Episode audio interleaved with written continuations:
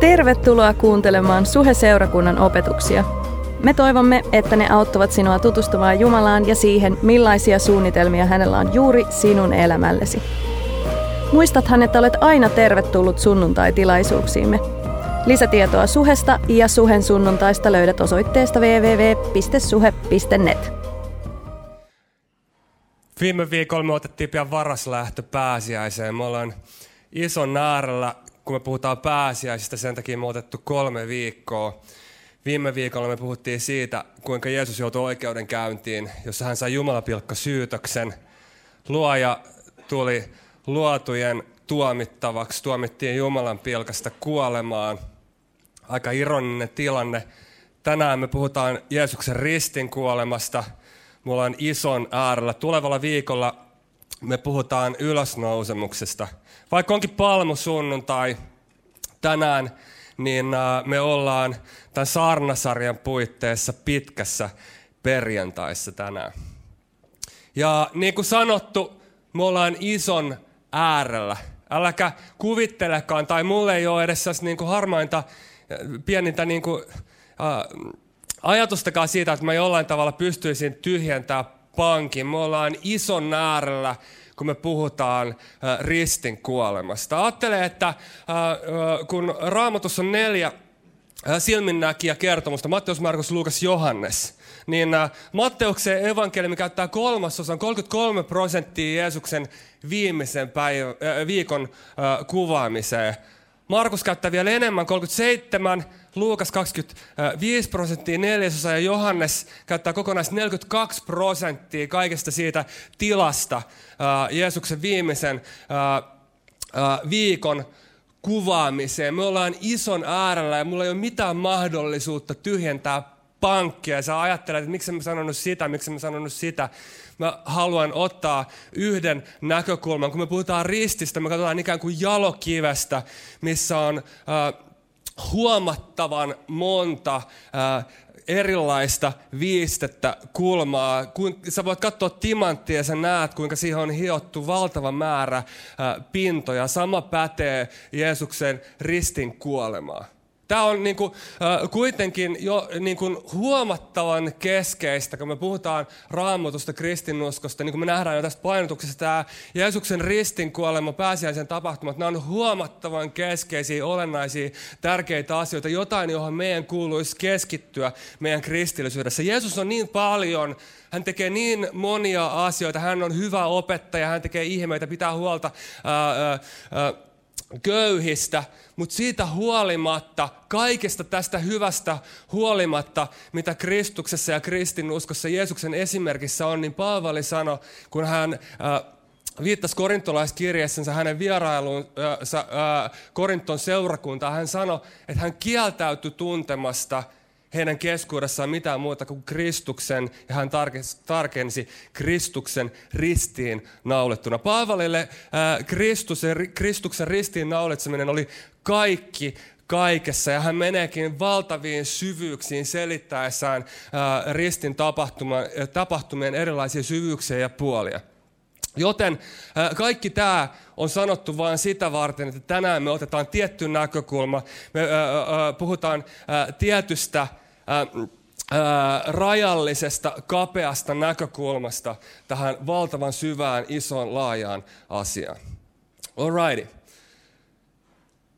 Perjantai oli synkkä päivä. Pitkä perjantai oli synkkä päivä. Sunnuntai, jolloin tapahtui ylösnousemus, oli valosa päivä. Tänään on ollut valosa päivä. Mä heräsin kuudelta aamulla heti kuuden jälkeen mä näin auringon. Ja tiedätkö, sillä hetkellä kun sä näet auringon, niin on helppo uskoa, että Jumala on olemassa ja että Jumalalla on hyvä tahto ja suunnitelma sun elämää varten. Silloin kun sä näet, silloin kun sä oot valossa, on helppo uskoa. Silloin kun sä saat uutiset, eh, tiedon siitä, että sä oot päässyt opiskelemaan juuri siihen paikkaan, mihin sä oot hakenut, kun sä tiedät ja näet, mitä seuraavana viitenä vuonna tapahtuu sun elämästä, on helppo uskoa Jumalan hyvään suunnitelmaan sun elämääsi varten. Mutta silloin, kun on pimeätä, silloin kun sä et näe, silloin kun on synkkää,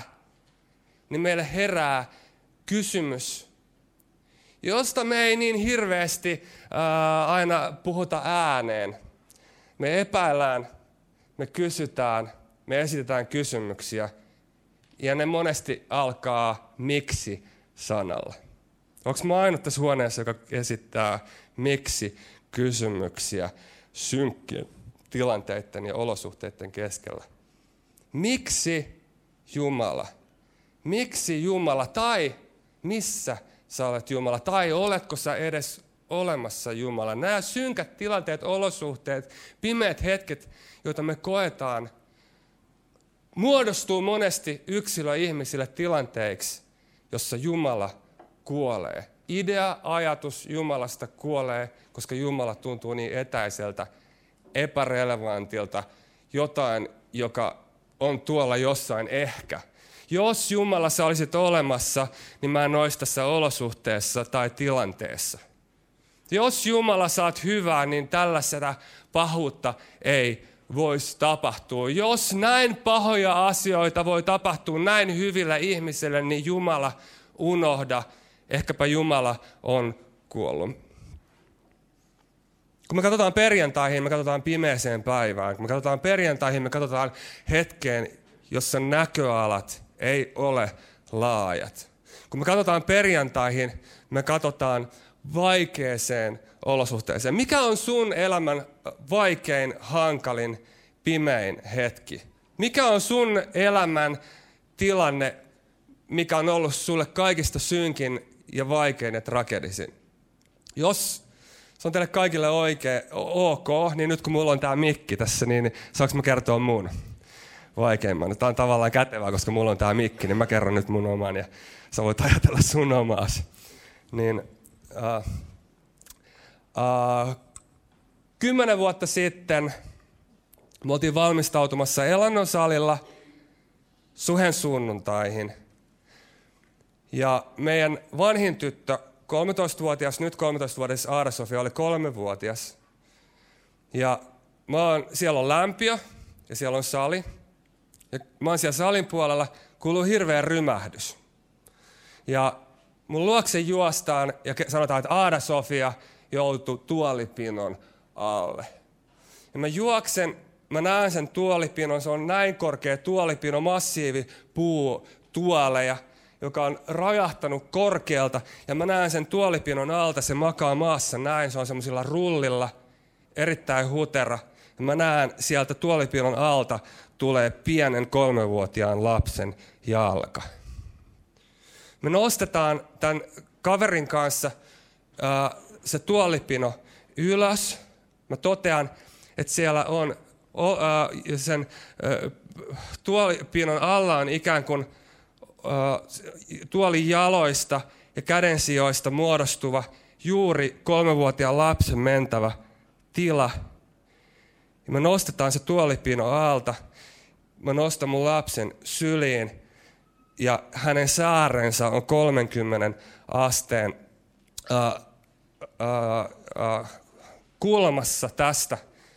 Ja mä mietin, että mitä, jos lapsen pää olisi ollut 5 senttiä tohon suuntaan tai, tai, tai 20 senttiä tohon suuntaan. Mä pidän sitä lasta mun sylissä ja tu, aika pysähtyy. Kaikki muu menettää siinä, siinä tilanteessa merkityksensä. Se, ainoastaan sä, kenellä on, kenellä on omia lapsia, tiedät mitä mä kävin sillä hetkellä läpi. Se ei päätynyt siihen.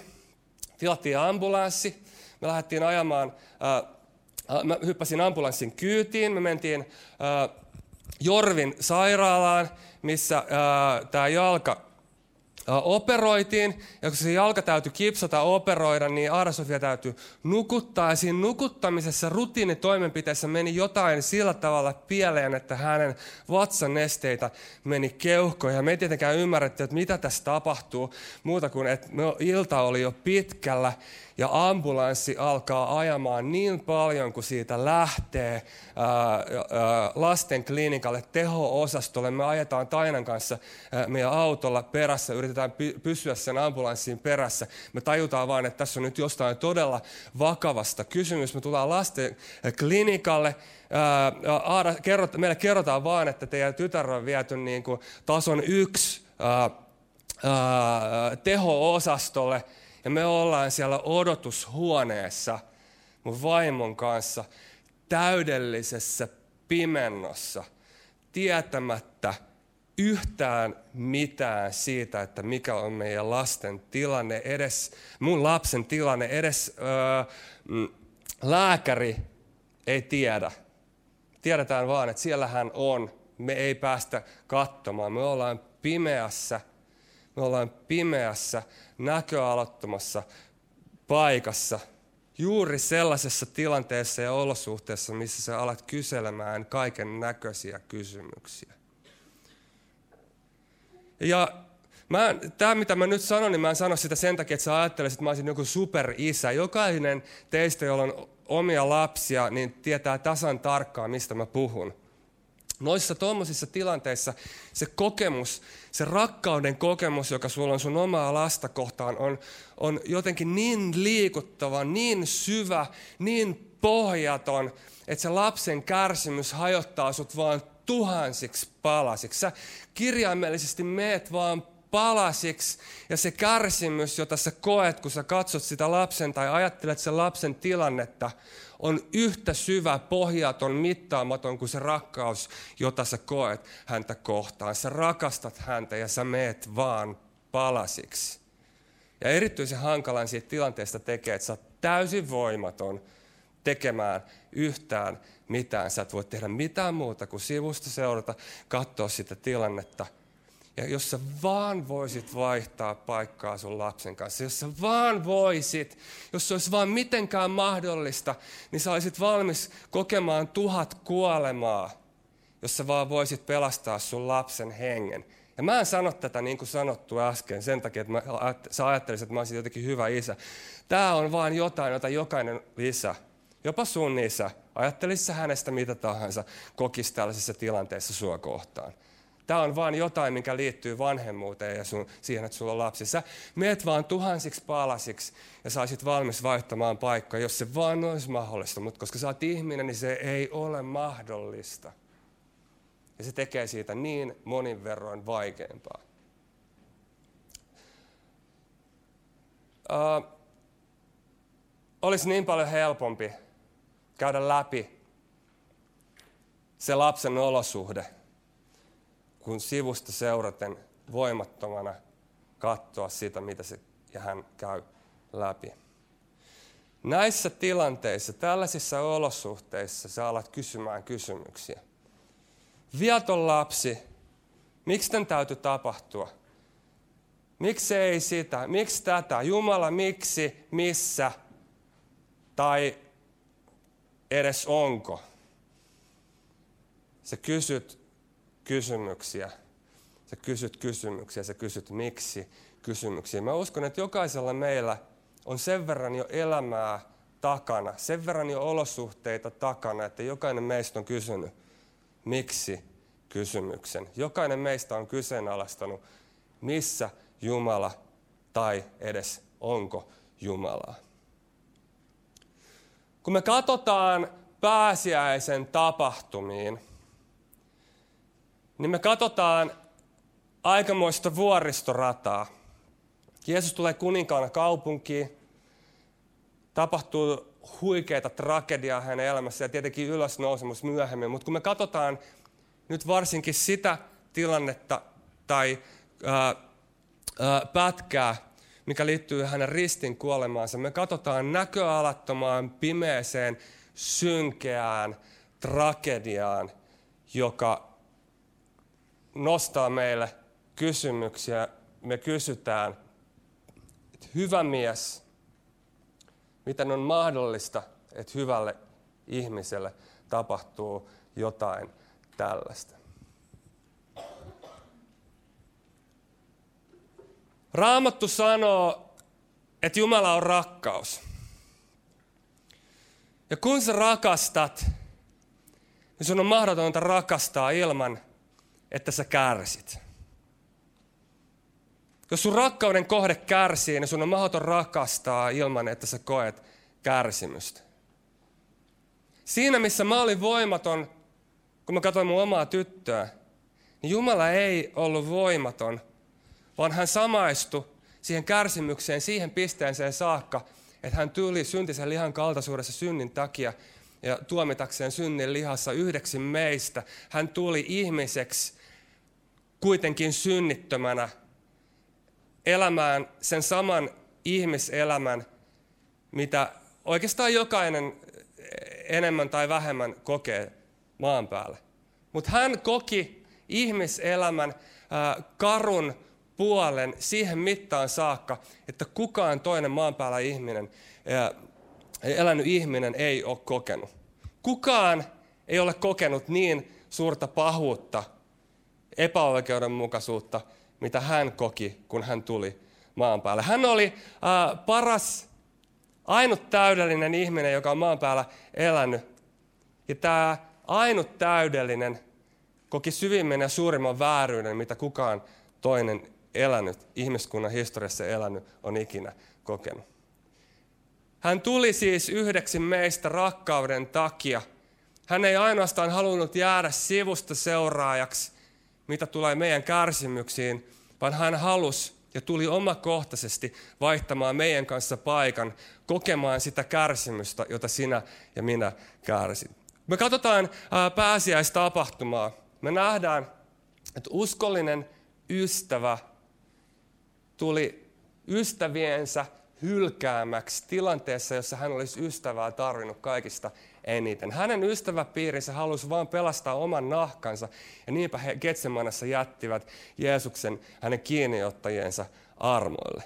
Kiinniottaminen tapahtui sen takia, että juuri se uskottu mies, jolla Jeesus oli antanut oman omaisuutensa, petti hänet, näki pienen bisnesmahdollisuuden ahneuksissaansa, ansaitsi orjan hinnan, harjoitti itse asiassa ihmiskauppaa Jeesuksen kustannuksella, myi hänet fariseuksille, kiinniottajille. Ystäviensä jättämänä, petettynä, tämä mies tuodaan oikeudenkäyntiin, jota me käsiteltiin viime kerralla. Hän joutuu oikeusmurhan kohteeksi. Hänet ö, tuomitaan syyttömänä syylliseksi. Tämä oikeus oli pelkkää teatteria. Hänet viedään sotilaiden eteen. Hän ottaa vastaan kaiken sen, mitä ainoastaan ihminen voi heittää toista ihmistä kohtaan. Kun me puhutaan pimeydestä, me puhutaan synkistä olosuhteista, niin tietyllä tavalla se, mitä mulle tapahtui mun tytön kanssa, on jollain tavalla ymmärrettävää, koska se oli vahinko. Mutta mitä silloin, kun se pimeys tai synkkyys tai olosuhteet johtuu siitä, että joku on vaan valinnut heittää tietoisesti toista ihmistä kohtaan jotain petosta, hylkäämistä, oikeusmurhaa.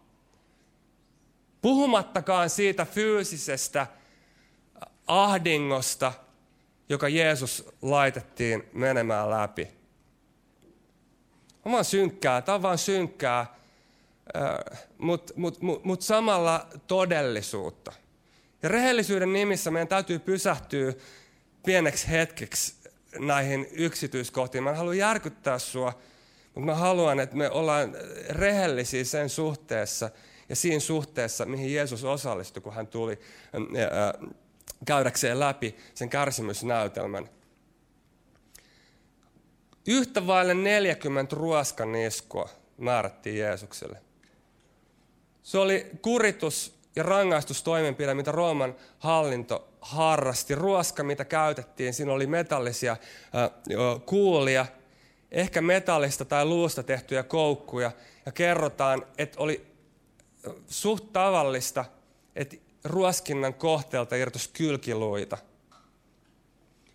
Me voidaan olla aika varmoja, että ruoskinnan kohteeksi joutunut Jeesus, hänen sisäelimensä tuli näkyville. Käsittämätöntä väkivaltaa.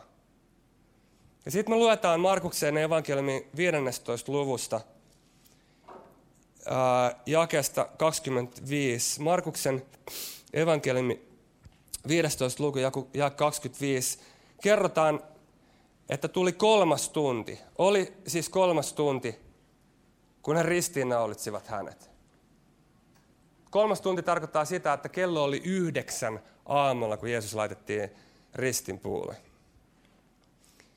Ja tämäkin on jotain, mikä me ollaan silleen jotenkin niin kuin romantisoitu koristeesineeksi tämä koko risti. Joku on letkauttanut ja sanonut, että jos Jeesus olisi kuollut 70-luvulla Teksasissa, niin meidän kaikkien kaulassa olisi sähkötuoli. Tai Ranskan vallankumouksen aikaan niin, niin meidän koteja koristaisi kiljotiinit. Tai ristissä ei ole sen kummallisemmasta asiasta kysymys, kun voisit kuvitella, että kirkon katolla olisi hirsipuu ja hirttoköysi. Tässä ristin ero näihin muihin telotusvälineisiin on vaan se, että se on kaikista brutaalein mahdollinen tapa, mitä ihminen on keksinyt tappaaksensa toisen ihmisen.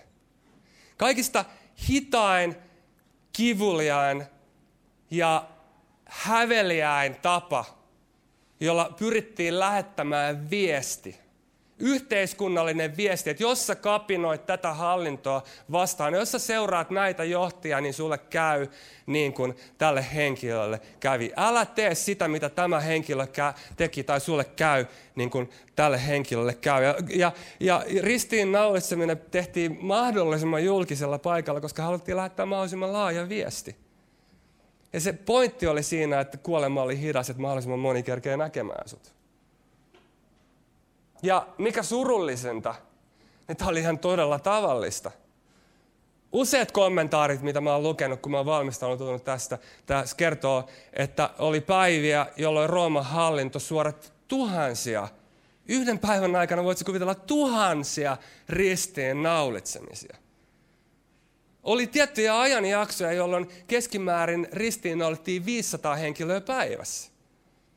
Tässä ei ole mitään romanttista tai eksklusiivista tai hienoa, että joku kuolee ristillä. Se on yksinkertaisesti vain niin surullista, säälittävää tragediaa. Kerrotaan, että nämä ristiin äh, naulittavat äh, paahtu päivän helteessä käärmejen, kä, äh, kärpästen ja paarmojen pöristessä heidän ympärillä yöllä.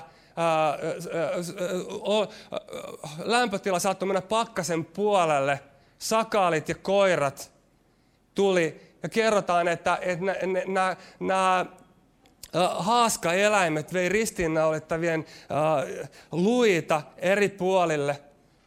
Ja tätä jatkui päivästä toiseen, koska kuolemat tuli hitaasti ja lopulta ristiinnaulittava kuoli jonkinlaiseen tukehtumis- kautta puutumiskuolemaan. Tämä on yksinkertaisesti vain niin surullista tragediaa. Kun me katsotaan tällaista ihmiskunnan historiaa, me voidaan kysyä, että missä on Jumala? Missä on Jumala, että jotain tällaista tapahtuu? Missä sä oot Jumala? Missä sä oot? Missä sä Jumala oot? Miksi? Missä? Tai ootko edes olemassa? Raamattu kertoo, että Jumala on rakkaus. Kun sä rakastat, niin sun on mahdotonta rakastaa ilman, että sä kärsit, jos sun rakkauden kohde kärsii. Jeesus tuli yhdeksi meistä sen takia, että hän voi omakohtaisesti kokea sen kaiken, mitä ihmisen elämään kuuluu. Mutta se, mitä hän maisto, se vääryys, mitä hän maisto, oli jotain ihan muuta, mitä sinä tai minä tai kukaan ihminen on maailman historiassa ikinä maistanut tai kokenut. Korintolaiskirjassa sanotaan, että hänet tehtiin synniksi, mutta ei mennä siihen vielä. Eli me luettiin Markuksen evankeliumin 15. luvusta jakeesta 25 oli kolmas tunti, kun he ristiinnaulitsevat hänet, ja me jatketaan jakeesta 33. Keskipäivällä kuudennen tunnin aikaan, siis hänet ristiinnaulittiin yhdeksältä aamulla, oli kuulunut kolme tuntia, kun hän oli roikkunut ristillä. Kerrotaan, että häntä pilkattiin, naurettiin, auta nyt itseäsi. Muihin sä kyllä Ää, muita se kyllä pystyy auttamaan, mutta näytän nyt, pystyt sä itseäsi auttamaan. Toinen ää, evankelista kertoo, että hänelle sanottiin, että niin, sähän luotit Jumalaan. Missä sun luottamus nyt on? Ja kerrotaan, että keskipäivällä 12 aikaa hänen oltuaan kolme tuntia ristillä, kuudennen tunnin aikaan tapahtui jotain. Tuli pimeys koko maan ylle ja sitä kesti yhdeksänteen tuntiin saakka. Eli Jeesus ristiin oltiin yhdeksältä, oli aivan normaali päivä 12 saakka. Ja jostain syystä kello 12, kello kolmeen maan päälle tuli pimeys. Tämä, pimeys on mielenkiintoinen. Sitä on mietitty ja pohdittu, että mikä tämä pimeys on. Tuliko auringon pimennys? Mutta sä varmaan tiedät, että auringon pimennys ei kestä kolmea tuntia. Tai vaikka olisi ollutkin auringon pimennys, niin pääsiäisen aika on täyskuu, kuu olisi valainnut. Joku on ehdottanut, että hei, ehkä oli hiekkamyrsky, elettiin ihan jonkinlaisessa niin autiomaa, jo, jo, jollain tällaisilla huudeilla, jossa joku, joku hiekkamyrskykin voisi olla mahdollista. Oli sadeaika pääsiäisen aikaan. Kommentaarit tietää kertoo, että tämmöinen hiekkamyrsky ei ollut yksinkertaisesti mahdollista. Mikä tämä pimeys oli, mikä Jeesuksen ylle tuli, kun hän oli ristillä? Näyttäisi siltä, että sillä ei ole luonnollista syytä Joten me voidaan olettaa tai ajatella, että kysymyksessä oli hengellinen pimeys, yliluonnollinen, yliluonnollisen luonteen omaava pimeys, joka laskeutui Jeesuksen ylle. Ennen tätä hetkeä Jeesus oli joutunut kokea kaiken näköistä pimeyttä. Sitä pimeyttä, mitä toinen ihminen pystyy tekemään toiselle ihmiselle. Ja on huomioon arvosta se, että hän oli käsittämättömän rauhallinen – Ylipappi kysyy, että et sä puolusta itseäsi. Pilates kysyy, että mikä on sun puolustuspuhe. Jeesus on hiljaa, vastaa rauhallisesti. Me nähdään jollain tavalla niin kuin todella rauhallisesti, tyynesti käyttäytyvä Jeesus. Mutta kun tämä pimeys, joka on luonteeltansa yliluonnollista pimeyttä, tulee hänen yllensä – niin evankelista kirjoittaa näin. Yhdeksännellä tunnilla, sen pimeyden kestettyä siis kolme tuntia, Jeesus huusi kovalla äänellä ja tämä on ää, ää, tämä sana, jälleen kerran, mä oon lukenut kommentaareja, totta kai kun mä valmistan saarnaa, mä oon lukenut kommentaareja, niin huusi kovalla äänellä sitä sanaa ei oikeastaan, mitä kreikan kielessä käytetään, niin voi kääntää suomeksi, koska suomalaiset on hiljaista kansaa. Meillä ei ole semmoisia sanoja. Englanniksi on jollain tavalla scream, mutta se huuto, se verbi, mitä kreikka käyttää tässä, puhuu sen kaltaisesta äänen käytöstä, mitä ihminen käyttää sillä hetkellä, kun hän kokee täydellisen romahduksen. Hän huutaa kaikella, mitä hänessä on. Ja mitä hän huutaa?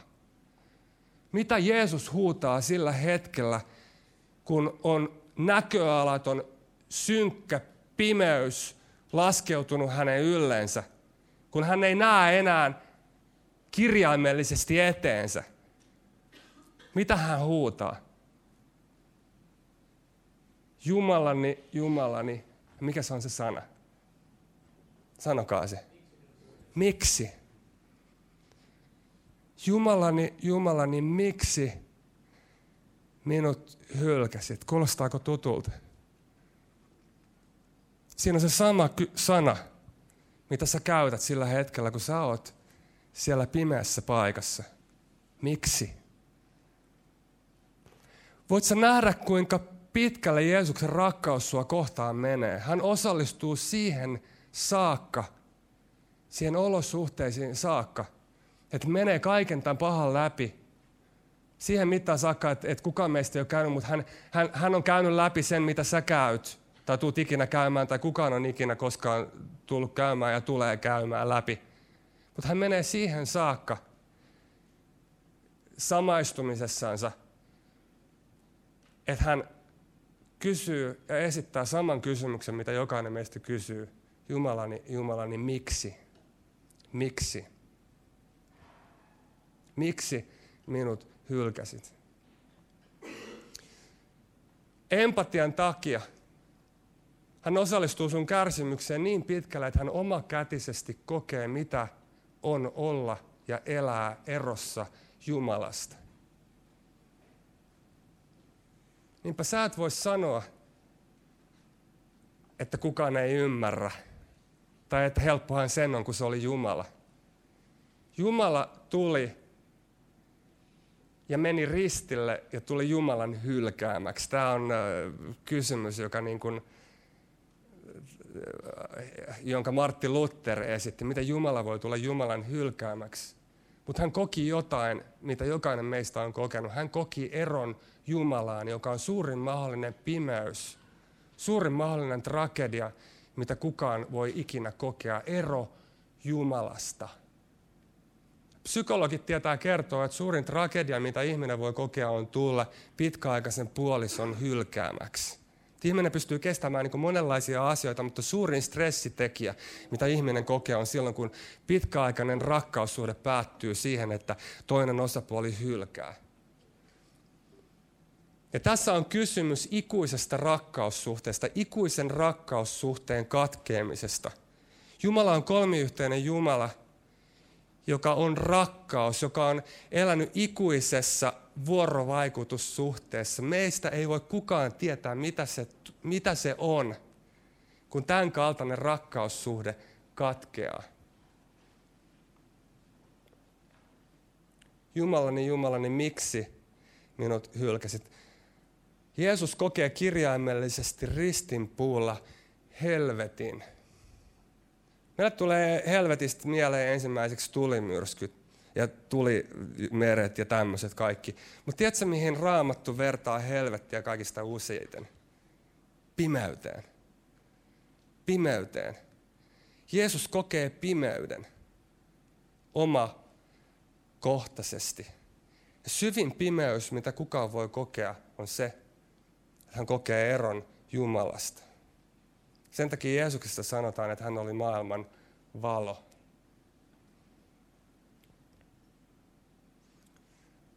Tämä on muuten hauska huomata tässä, että, että sanotaan, että jos aurinko lakkaisi olemasta, niin me lakattaisi olemasta seitsemässä sekuntissa, koska valosta, valo kestää tulla maan päälle seitsemän sekuntia. Ilman valoa on mahdotonta olla olemassa. Kristus tulee Jumalan hylkäämäksi.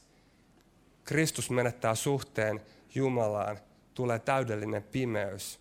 Helvetti laskeutuu. Hän maistaa sen kaiken. Hän menee kirjaimellisesti palasiksi sen empatian takia, joka hänellä on sua kohtaan. Hän menettää ikuisen rakkauden, pohjattoman rakkauden, joka on hänen ja isän välillä. Minkä takia? Sen pohjattoman rakkauden takia, joka hänellä on sinua kohtaan. Ja kun sä näet tämän, sä näet tämän, milläksiksi palasiksi hän meni sun takia, niin sä näet sen rakkauden, millä hän rakastaa sua. Ja sillä hetkellä sä näet Jumalan. Sä näet jotain, sä näet jotain, mitä on mahdotonta nähdä Jumalasta ilman ristiä. Jumala paljastaa itsensä ristillä. Hän näyttää, kuka hän todella on. Mikä hänen rakkautensa syvyys ja mitta on sua kohtaan. Ja evankelista viittaa tähän jatkamalla tätä kertomaa sanomalla, että silloin temppelin väliverho repesi kahtia ylhäältä alas. Se, mikä erotti, se, mikä peitti, se, mikä esti näkemästä kirkkauden, kaikkeista pyhin oli väliverhon takana. Jumalan kirkkaus oli kaikkeista pyhimmässä. Kirkkaus puhuu jälleen kerran valosta. Väliverho repesi sillä hetkellä, kun Jeesus kuoli ristin puulla. Ja kuvaavaa on se, miten hän jatkaa. Kun vastapäätä seisova sadan päällikkö näki Jeesuksen tällä tavoin kuolevan, hän sanoi, tämä mies oli todella Jumalan poika. Sadanpäämies oli sellainen sotilas, joka ei ollut saanut asemaansa jonkun syntyperänsä pohjalta, vaan kerrotaan, että sadanpäälliköksi noustiin ää, ää, niin kuin, ää, sotilaallisin ansioin.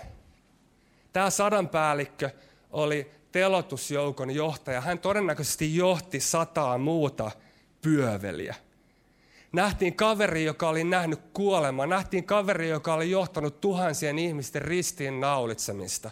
Nähtiin kaveri, joka on ehkä kaikista niin kuin kovin, kaikista kylmin, kaikista hengellisesti kuolleen mahdollinen henkilö tai tahon ihmistyyppi, mitä on olemassa. Ja tämä kaveri, tämä sadanpäällikkö näkee Jeesuksen antavan henkensä ristin puulla. Hän näkee jotain, joka saa hänet tunnustamaan Jeesuksen jumaluuden. Esirippu oli halkastu ylhäältä alaspäin Jumalan aloitteesta maahan saakka. Vaate oli repästy pois. Jumala paljasti itsensä ristin puulla. Siellä synkimmästä synkimmällä hetkellä sä voit ymmärtää, että Jumala on vastaanottanut kaiken sen pimeyden, käynyt sen kaiken pimeyden läpi, jotta sä voit katsoa hänen, hänen ristin työhönsä ja nähdä valon, nähdä hänen rakkautensa, nähdä sen kärsimyksen syvyyden ja mitan, jonka hän oli valmis menemään läpi sen takia, että hänellä voisi olla empatia ja sympatia sua kohtaan ja että hän voisi olla se ylimmäinen pappi sua kohtaan, joka voi todella olla sulle avuksi. Hebrealaiskirjan toisesta luvusta me luetaan jakeesta 17. He, kirje hebrealaisille toinen luku ja 17. Niinpä hänen, eli me puhutaan Kristuksesta, hänestä, joka oli ristiin naulittu, hänen oli tultava joka suhteessa veljensä kaltaiseksi, jotta hänestä tulisi armahtava ja uskollinen ylipappi ja hän voisi Jumalan edessä sovittaa kansansa synnit. Koska hän on itse käynyt läpi kärsimykset, kiusaukset, hän kykenee auttamaan niitä, joita koetellaan.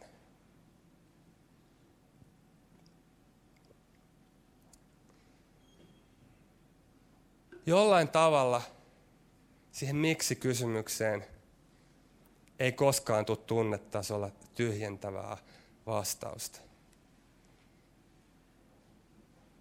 Jollain tasolla, kun sä kysyt miksi sen olosuhteen keskellä, niin jollain tasolla siihen ei koskaan tule tyhjentävää vastausta, mutta sä saat kääntää sun katseen Jumalaan ja nähdä, että sä et ole yksin siinä olosuhteessa. Meidän ymmärrys ei ole Jumalan ymmärrystä. Me ei ymmärretä siihen mittaan, mitkä on hänen suunnitelmansa ja ajatuksensa meitä kohtaan. Tilanne on ikään kuin sama, kun mä oon vien, joutunut viemään varsinkin meidän toisiksi vanhinta tytö, tyttöä. Hän on kaksi kertaa käynyt tikattavana ja, ja hänellä oli paljon korvatulehduksia. Ja sä pidät pientä lasta, sä puristat hänet, häntä otteessaan, ja hän katsoo niin kysyvällä katseella sua, että isä, miksi et sä vie mua kotiin, miksi et sä vie mua kotiin. Ja sä vaan puristat häntä sylissä sä puristat häntä sylissä, että lääkäri saa tehdä, mitä lääkärin täytyy tehdä, eikä sulla ole mitään mahdollisuutta eikä tapaa kertoa sille kaksivuotiaalle, että miksi sä teet, mitä sä teet. Meidän täytyy ymmärtää se, että ne olosuhteet, joita meidän elämässä on, on jotain sellaista, mitä me ei koskaan ehkä tulla täysin ymmärtämään, koska me ollaan kaksi- tai kolmevuotiaan lapsen tasolla, tai itse asiassa taso on paljon suurempi jos me verrataan itsemme Jumalaan. Mutta niiden vaikeiden olosuhteiden kulta on se, että siellä synkimmästä synkimmällä hetkellä sä voit muistaa, että Kristus kysyi sen saman miksi-kysymyksen, mitä sä kysyit, ja sä saat nähdä, että on joku, joka tietää, mitä sä käyt läpi, ja on omissa nahoissansa kirjaimellisesti käynyt läpi sen, mitä sä käyt vielä sellaiseen mittaan saakka, jota sä et pysty ikinä aavistamaan. Noustaan se seurakunta seisomaan.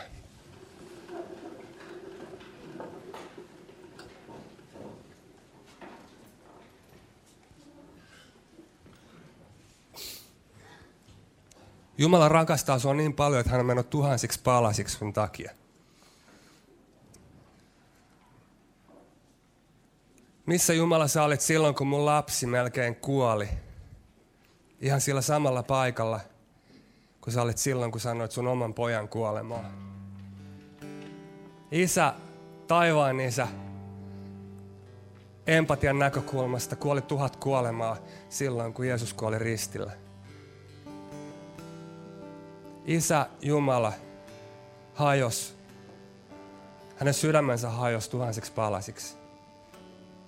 Ja poika Jumala kirjaimellisesti osallistui siihen.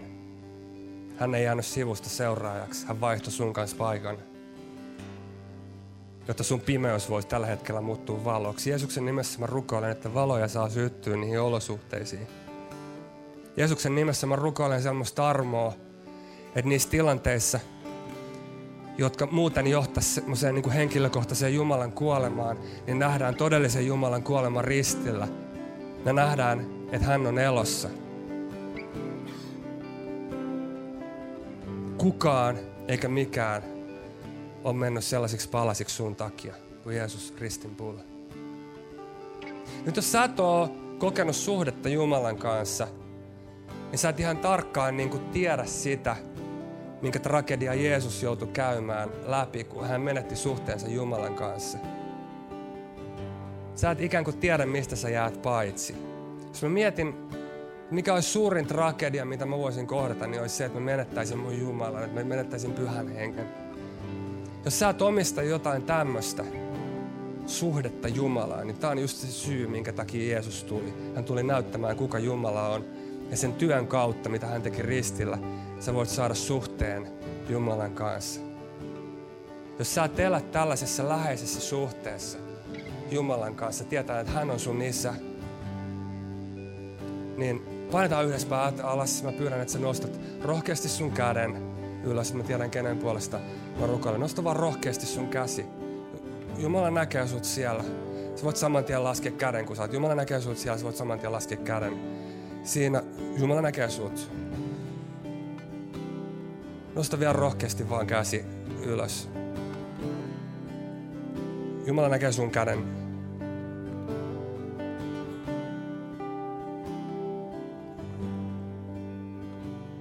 Kiitos, että me saadaan nähdä sut. Me saadaan nähdä sun rakkaudessa. Kaikki on maksettu, kaikki on kannettu. Rukoillaan yhdessä syntisen rukous. Tunnetaan me, tunnustetaan meidän synnit. Tunnustetaan ne synnit, jotka Kristus kanto ristin puulla. Ja nähdään, mitä ne synnit maksoi Jeesukselle. Kun me nähdään, mitä se maksoi Jeesukselle, niin se opettaa meitä vihaamaan sitä, mikä satuttaa häntä. Se opettaa meitä suhtautumaan kielteisesti hänen tahtonsa rikkomiseen. Se, kun me nähdään, mitä synti maksoi Jeesukselle, niin me suhtaudutaan siihen eri lailla. Kivaa, tämä on kivaa, tämä on kivaa, mutta katso mitä se teki hänelle. Tunnustetaan yhdessä meidän synnit. Ja mä rukoilen, rukolkaa mun perässä ja vastaanotetaan sitä kautta yhdessä armo.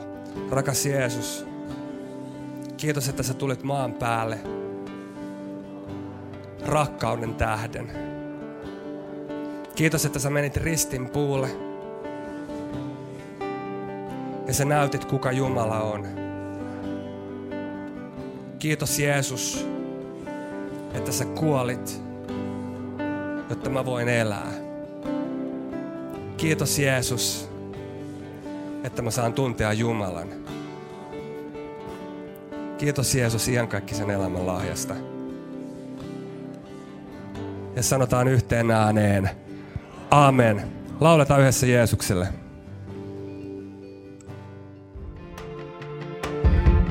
Kiitos, että kuuntelit. Ota rohkeasti yhteyttä, jos haluat tietää lisää suhesta tai siitä, kuka Jumala on. Löydät meidät Facebookista, Instagramista ja Twitteristä nimellä Suheseurakunta. Meistä olisi myös mahtavaa kuulla, miten Jumala on koskettanut sinua näiden opetusten kautta. Voit lähettää meille tarinasi osoitteeseen seurakunta.suhe.net.